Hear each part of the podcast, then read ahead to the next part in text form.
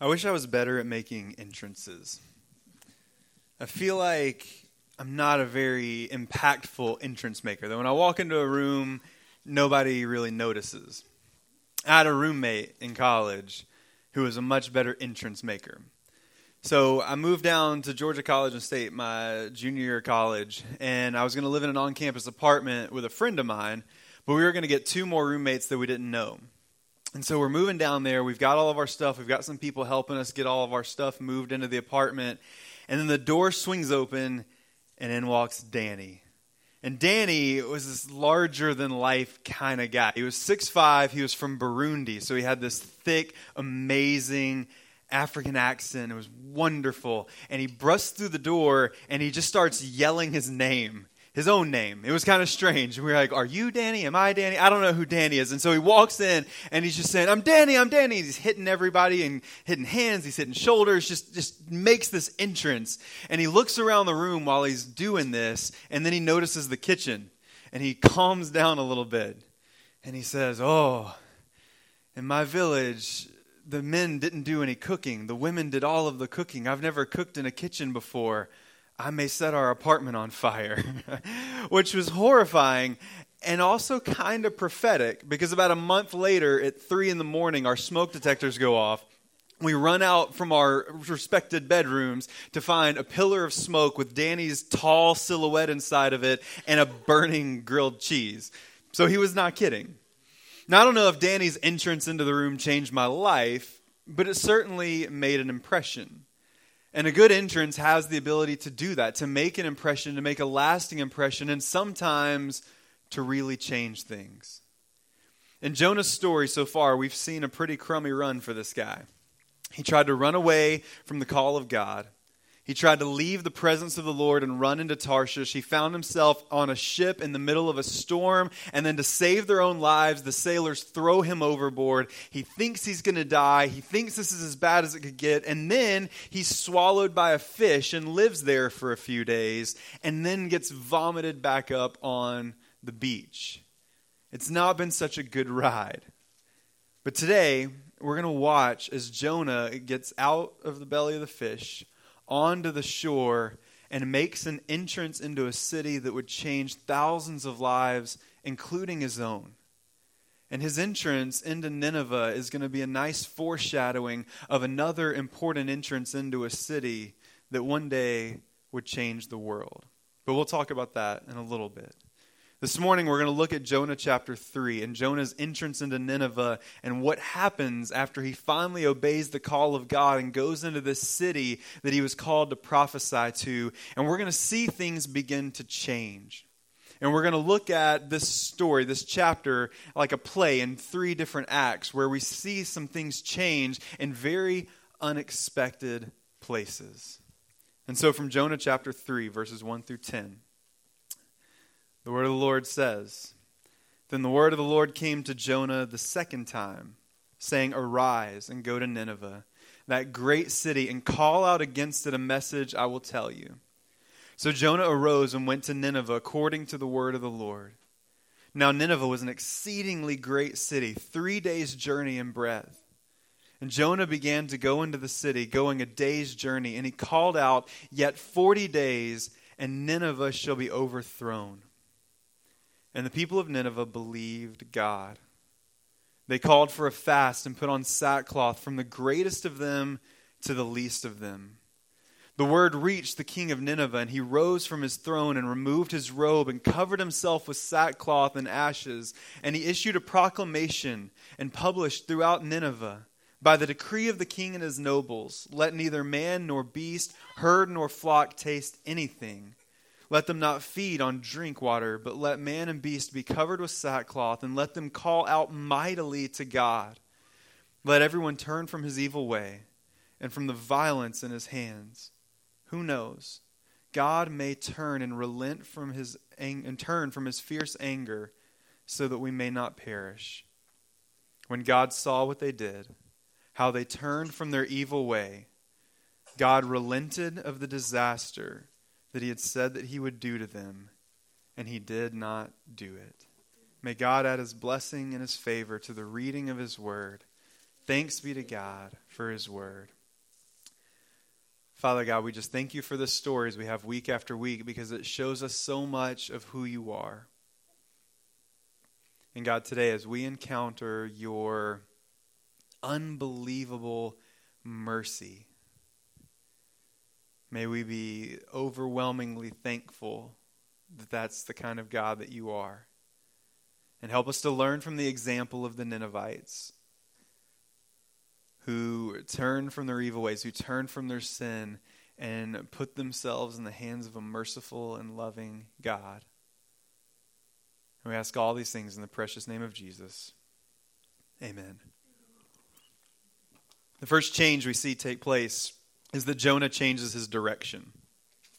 Now, when God tries to get our attention, when God gets our attention, sometimes it's really easy to tell. Sometimes it's really easy to know when God is trying to get our attention, and sometimes it isn't. Sometimes it feels a little more like Samuel when God was calling him and he heard this voice in the night and didn't know where it came from and had to go to Eli the priest and figure out what was going on before he understood that it was God calling him.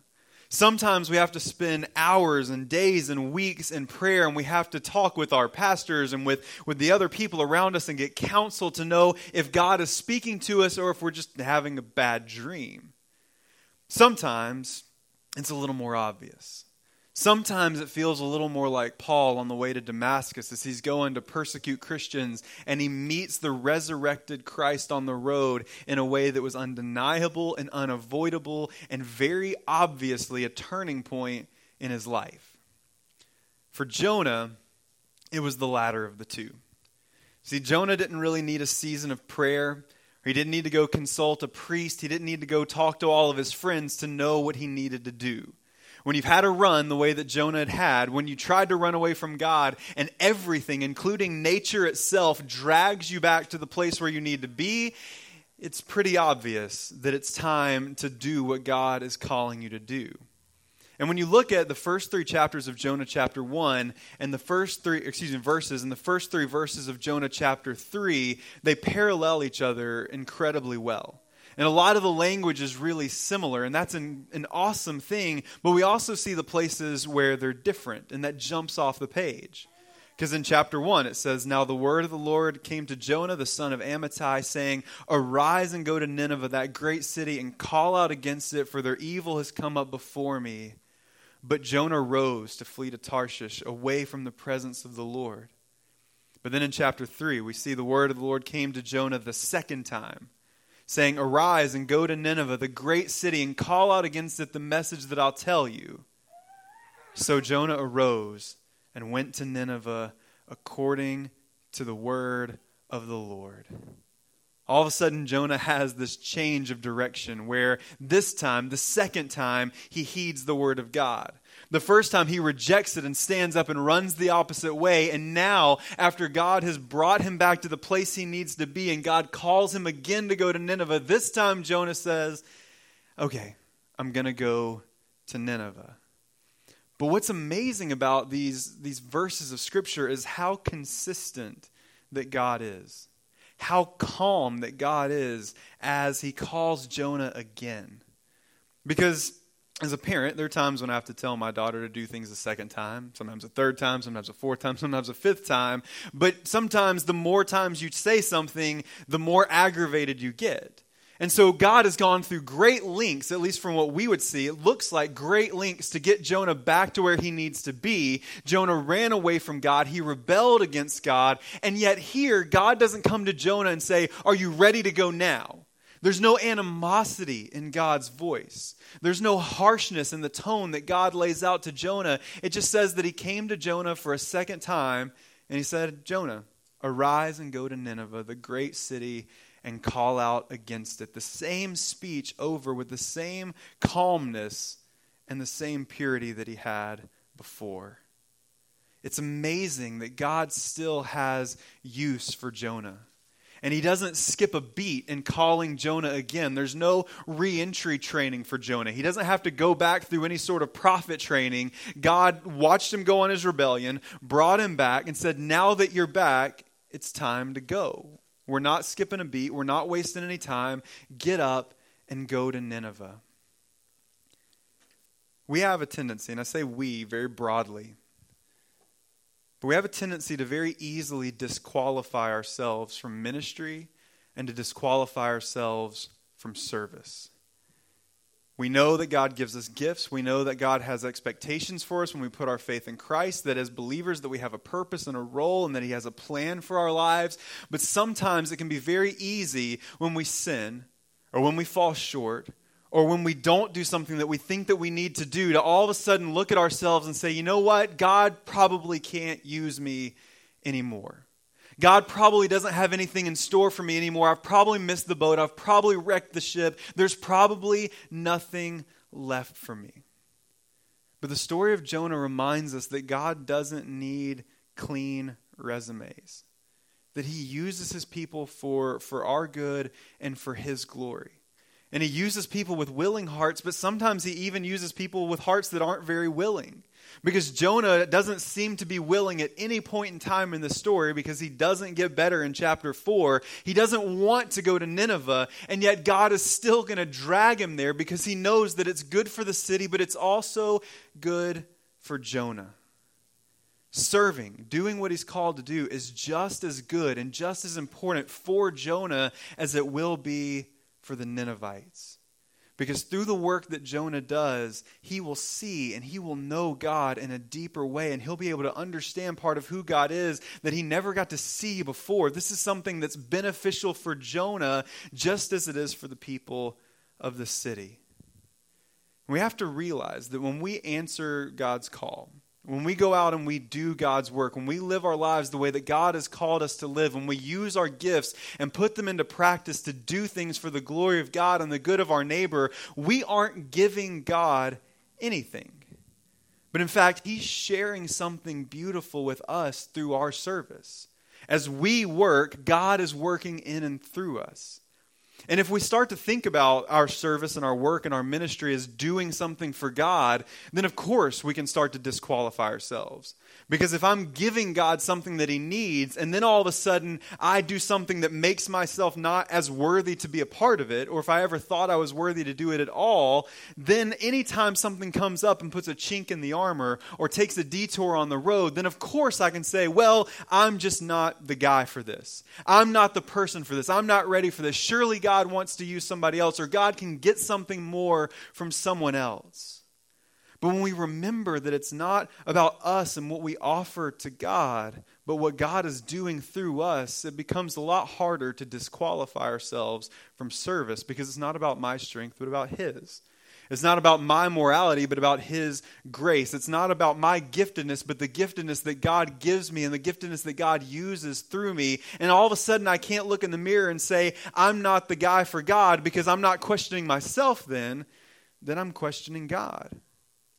And this story gives us the freedom to realize that when it comes to doing God's will and doing what God calls us to do, that perfection isn't a prerequisite. And that's really hard to wrap our minds around, but it's true. And there's this very delicate balance that we walk as followers of Christ. Because we have to take very seriously the commandment that Jesus gave us in the Sermon on the Mount to be holy or to be perfect as the Heavenly Father is perfect. That's our goal. That's our destination. That's our ambition. And our entire lives should be focused around doing our best to pursue Christ to that kind of level. To day after day be pursuing Christ so that we can be sanctified, so that we become more and more like Christ day after day, and to keep reaching out for that perfection. But Paul understood, in the same way that we should, that we keep reaching for that goal, understanding the fact that we haven't obtained it and that we can't obtain it this side of Christ coming back to make everything right and to make everything new. And so we strive for holiness. We pursue holiness with everything that we have. We want to be like Christ every single moment of every single day. But we also have to have the realization that when we fall, when we sin, when we come up short, that there's God's grace and mercy there to catch us and pick us up and put us back where we need to be.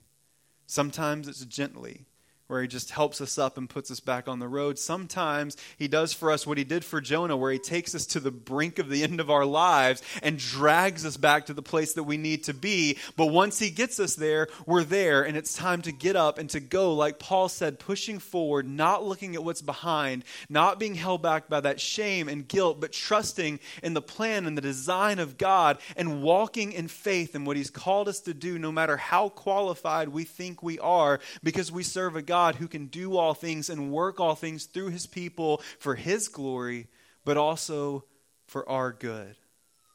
And so, if you're a follower of Christ, if God is calling you, and as God calls you, go. No matter who you are, or no matter who you think that you have been, God can and He will use you. And as He does, you'll find that He'll begin to shape you into who He has called you to be. And he does that here for Jonah. And so Jonah changes his direction and he heads towards Nineveh and he starts to preach. And he starts to walk through this incredibly great city that it would take him three days to walk across. And he gets one solid day in walking and preaching this message. And this is what he says. It says, Jonah went into the city going a day's journey, and he called out, Yet 40 days, and Nineveh shall be overthrown. And what's interesting about that sermon that Jonah's delivering, that message that Jonah's proclaiming, is the word overthrown there is the same word that was used to describe what God did to Sodom and Gomorrah. And if you know that story, things didn't go well for Sodom and Gomorrah. God didn't simply punish Sodom and Gomorrah, but he wiped them off the face of the planet. And so this doesn't seem to be a story that's shaping up to be a very pretty picture. But unlike what happens in Sodom and Gomorrah, God does something unique here because he sends this prophet to give them a warning. And so Jonah goes through and he proclaims this message, and it seems like a very difficult thing. It doesn't seem like it's turning out to be a good story, but then the other change happens. Because Jonah changed his direction, all of a sudden we see Nineveh change their hearts. Now, I wish there was a recording of this sermon. I wish there was some kind of ancient Israelite podcast that I could go to listen to to hear what it sounds like when Jonah preaches this message in Nineveh. Because I can't imagine that it was a very good one. Because Jonah's had a real rough few days, so he's probably fairly sleep deprived. He probably doesn't feel very good. But also, we know Jonah doesn't want to be here. And when we look at chapter 4 in a couple weeks, we're going to see that even after Jonah's work is done, he's still really bitter about it because Jonah was rebellious. He got dragged back into this, and he kind of hates the people that he's going to preach to.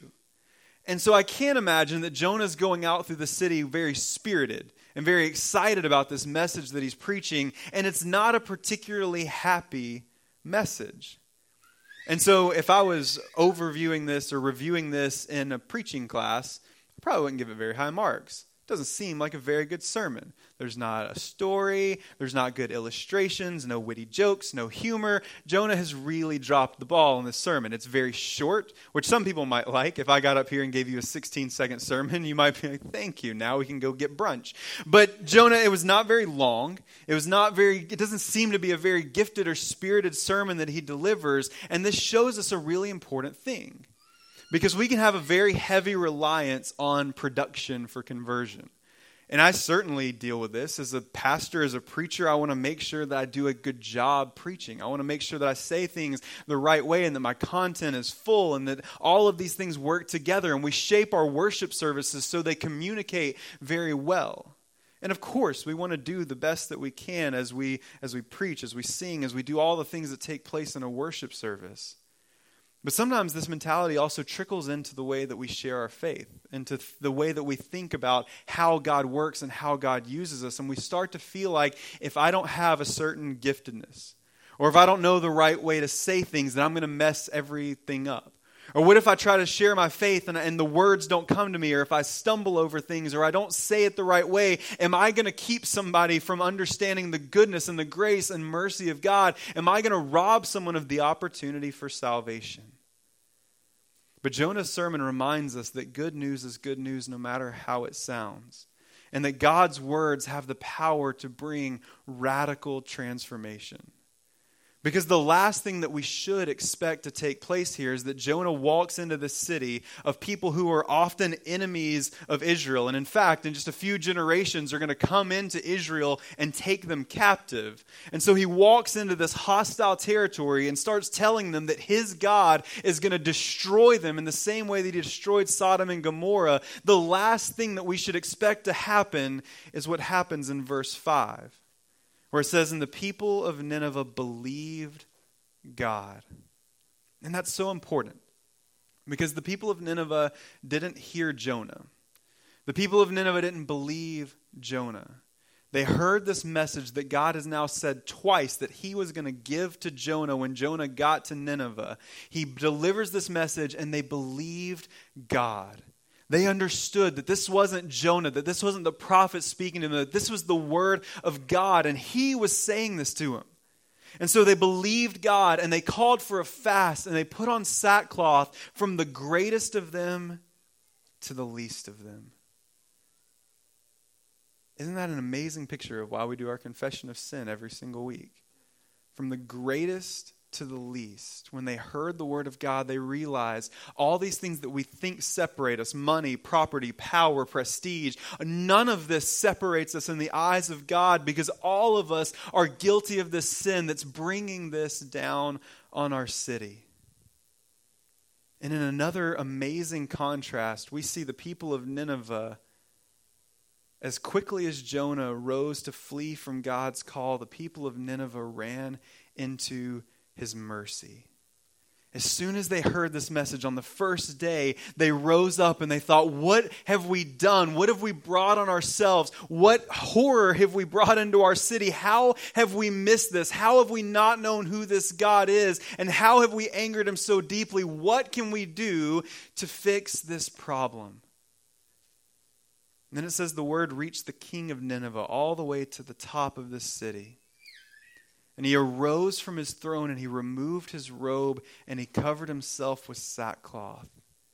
Even the king here steps off of his throne, steps out of his power, takes off his robe and his vestments that identify him as a king, and he puts on the clothing of a common sinner. And then he issues a proclamation and published throughout Nineveh. And it says, By the decree of the king and his nobles, let neither man nor beast, herd nor flock taste anything. Don't feed them nor drink water, but let man and beast be covered with sackcloth, and let them call out mightily to God, and let everyone turn from his evil way and from violence that's in his hands.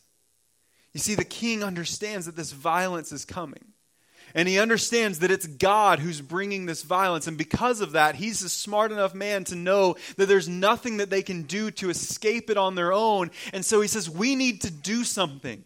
Something has to change. Something has to give. And so all of us are in this together because we're all guilty of this. And so we're not going to eat. We're not going to drink anything. Tear your clothes, mourn, put ashes on your face, and cry out to God for mercy and grace and turn from the things that have got us in this situation. And then he says, Who knows? Maybe, maybe God may turn and relent and turn from his fierce anger so that we might not perish the end of his proclamation, the king ends it by saying, Who knows? And that is an awesome and horrifying question. Because the people of Nineveh, they didn't know God well enough to know what kind of God he was. They didn't know God well enough to know for sure who he was, but they held on to this hope of mercy. And that hope of mercy was all they needed for everything to change. Sometimes, for followers of Christ, our salvation can feel a little bit like Ninevite hope. We know who we're supposed to be. We live the Christian life the way that we think we're supposed to live it. We say our prayers. We come together for worship. We serve. We do all these things that we know are right and, and things that Christians should do. And we do them all under the umbrella of hope. We do them all under the umbrella of the hope that we're right. We do it all under the umbrella that we hope that God is who He says He is, and that He's done what He said He's done, and that He will do everything that He promised that He will do. And sometimes we can feel a little bit like the Ninevites. But while the Ninevites' hope was blind, ours isn't. Because on this side of Jesus, the writer of Hebrews says that faith is the assurance of things hoped for and the conviction or the evidence of things not seen. See, the Christian hope is not a blind hope, but it's a hope that has an assurance, and that assurance is based on what we're going to celebrate next Sunday, but what we celebrate every single Sunday, and that's the resurrection of Christ. That we have the authority through Scripture to know that God has already done what He said He was going to do, and that He came in the person of Christ, and that He offered Himself as a sacrifice on the cross, and then three days later rose from the dead so that we can look at that event, so that we can look at that historical fact and know that if we experience death like Christ, we will also be united with Him in a resurrection like His. We have a hope that's based on a promise, but it's based on a promise that has legs, a promise that took on flesh and blood, a promise that became one of us for us and offered himself as a sacrifice and then rose again as an assurance.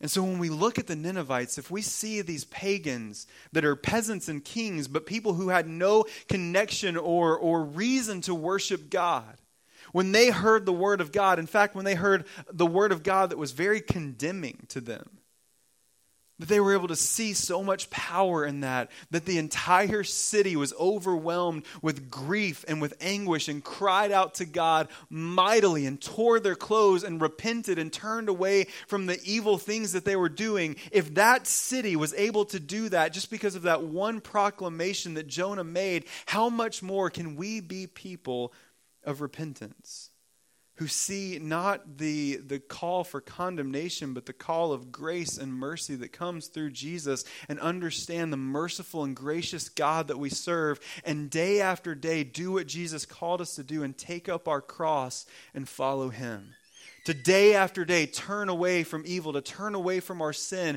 and pursue Christ with everything that we have because we have a hope that can never be taken away. We have a hope that can never dissipate, a hope that will never fail because it's based on the promise of a God who we know intimately because he knows us intimately through Christ. And not only did he tell us what he was going to do, he showed us what he was going to do in Christ, and he gave us that assurance. And so we should follow the example of the Ninevites make war with our sin and turn from our evil ways and pursue Christ day after day after day because we serve a God who is great and merciful. And so Jonah changes his direction.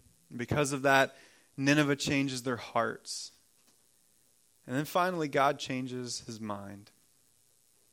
This might be the strangest and most complex part of the story. This is a story that has a giant fish, it's a story that has storms called by God. It has plants and worms. It has shipwreck. All of this kind of stuff happens in this incredibly interesting and unique story. And yet, here in verse 10, we maybe have the most profound and the most difficult statement in the entire book.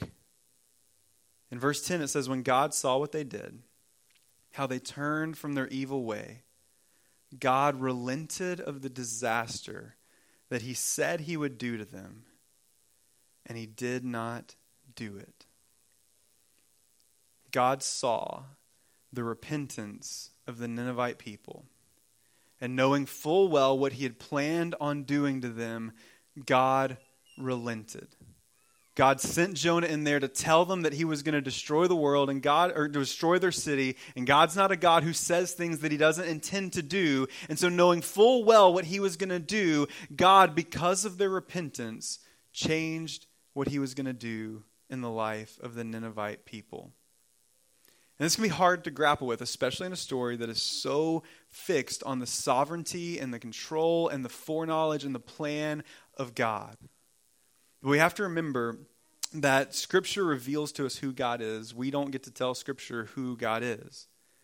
And so we find here in the book of Jonah is a God who not only speaks to us, A God who not only listens when his creation cries out, but a God who reacts to our cries for mercy and for help. And it's a really beautiful thing. Because again, these aren't God's people that he's reacting to. This is a foreign people. These are pagan people who had never worshiped him before, who had never given him a second thought, or really didn't even know who he was. And yet, because of their cries for mercy and because of their repentance, he changes what he's going to do. He relents from the disaster that he said he would do to them, and he did not do it. But we have to remember is that, that this change of what God is going to do is in no way inconsistent with God's sovereignty. God is absolutely still in control. He's the one who's going to decide what he does with Nineveh. He's the one that makes that decision. None of this is ever outside of his grasp, outside of his reach, or outside of his plan. But it does again reveal part of God's character as a good father. It reveals part of God's character as a compassionate creator. And what's so amazing about the book of Jonah is that in this book we see the sovereignty of God and the mercy of God on full display. He's a God who can send and calm a storm with ease. That he can mark out every step of Jonah's journey, even as he rebels, and he can work all of those things to put Jonah in the exact place that he needed to be at exactly the right time, and then also can show pagans compassion and mercy as they repent, and he relents from the wrath that he was going to bring them. New American Commentary, I love the way that it words this when it talks about this passage of Scripture and God's mercy here. It says, The turning of the Ninevites demonstrated at least a recognition of their condition before the Lord. God's compassionate heart is always sensitive to those who cry out for mercy. This truth is evidenced powerfully here in verse 10. This passage speaks of the incredible mercy of God's heart, of his incredible love.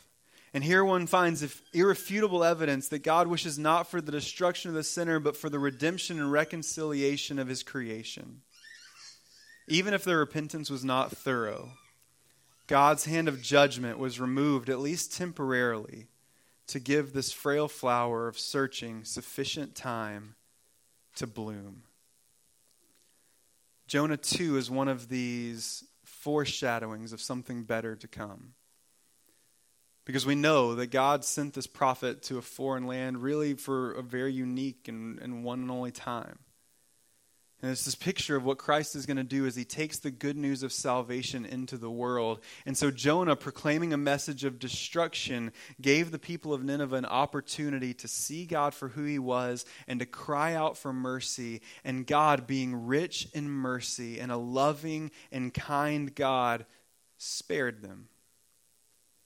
But as the commentary said, their deliverance was temporary. This generation repented, but then a generation or so later, the people were right back in their old ways and right back in their sinfulness. So it's pointing us towards something better and something more permanent. Jonah 3 is calling us to look for a time that the God who is just and who is sovereign and who will one day drive out all the powers of hell from the world he created, and he will judge sin and sinner once and for all, also has a plan to reconcile repentant sinners and save them to an eternal hope in Jesus Christ. And what's so amazing about what happens when Jesus enters the world is that through Christ, God doesn't wait on us to repent, but God offers mercy before we ever look for it. That God offers grace before we ever even know that we need it. And as we've talked about time and time again, the message of salvation is that God doesn't scare us out of fear or threat into a relationship with Him, but He first offers us mercy and grace and calls us into that salvation. And so, like we do every week, it's important to know that that's what the gospel of Jesus Christ is. It's not a temporary salvation based on the repentance of, of these sinful people like in Nineveh, but it's something more beautiful and more pure and more eternal as Christ came first to offer himself as an act of mercy and grace. And the Bible says that anyone who trusts in Christ for salvation, that they are a new creation, that the old is past and the new has come. That God's mercy calls us into that repentance, calls us into that life of following Him. It's His grace that makes us whole and makes us new. And if you've never trusted in Christ for salvation before, then I would encourage you to, to talk with me, talk with Pastor Adam, talk with Pastor David about what it means to trust in Christ for salvation, to see that mercy that was poured out for us that the, that the people, the Ninevites, had to earn that God gives so freely and graciously to us. And so Jonah enters into Nineveh, and absolutely everything changes. His life changes, possibly not even for the better, because he doesn't seem to get it. But the Ninevites, thousands of people, hundreds of thousands of people in Nineveh, have their lives radically changed. And all of this points us towards another important entrance inside of Scripture. When hundreds of years later, Jesus would tell his disciples that it was time to go into Jerusalem. Something that he had been talking about and hinting at and telling stories about for a long time was now finally coming into fruition. And he tells his disciples to go and find a donkey and that he's going to ride a donkey into Jerusalem. And while Jonah walked into a hostile territory with people who likely wouldn't have liked him, possibly could have wanted to kill him, Jesus rides into Jerusalem as a hero. With people standing on the side of the streets with palm branches and with their clothes, waving them up and down and laying them on the ground before him, crying out, Hosanna, God save us. They believed that Jesus was the Messiah to come and to deliver them. But while Jonah went into a hostile place that turned to repentance and turned to worshiping God, Jesus walked into a very welcoming city. But just a few days in, whispers started. And people started conspiring behind the scenes, and religious leaders and authorities who were tired of the message that Jesus was saying began to figure out how they could take care of this problem. And in just a matter of days, the people were now crying out, Crucify him. The voices in the crowd were now angry and full of animosity as Jesus is put on mock trial, as Jesus is mocked, as Jesus is beaten, as Jesus is tortured for doing absolutely nothing wrong until he gets to the point where we're going to celebrate and reflect on Friday when he goes to the cross to offer himself as a once and for all sacrifice. But then comes Easter when Christ raises from the dead and gives us that hope and that assurance of salvation. And as we look at Jesus in contrast to Jonah, which is what we're going to do next week, as Jesus calls himself something better than Jonah. When we look at Jesus, we see Jesus riding into Jerusalem not to save a city, but to save the world. And so, as we look at the change that happened from this very flawed prophet walking into a city, we're reminded of the beauty that comes when the Savior, when the Son of God walks into Jerusalem to enact the plan that God had before the foundations of the world to bring salvation into the world through his one and only Son. And so, as we start Holy Week on this Palm Sunday, let's do so by singing Hosanna to the better Jonah who rode into Jerusalem to do for us what we could never do on our own, to help us to receive the grace and the mercy of God through his own sacrifice so that we could be called children, sons and daughters of God. Let's pray.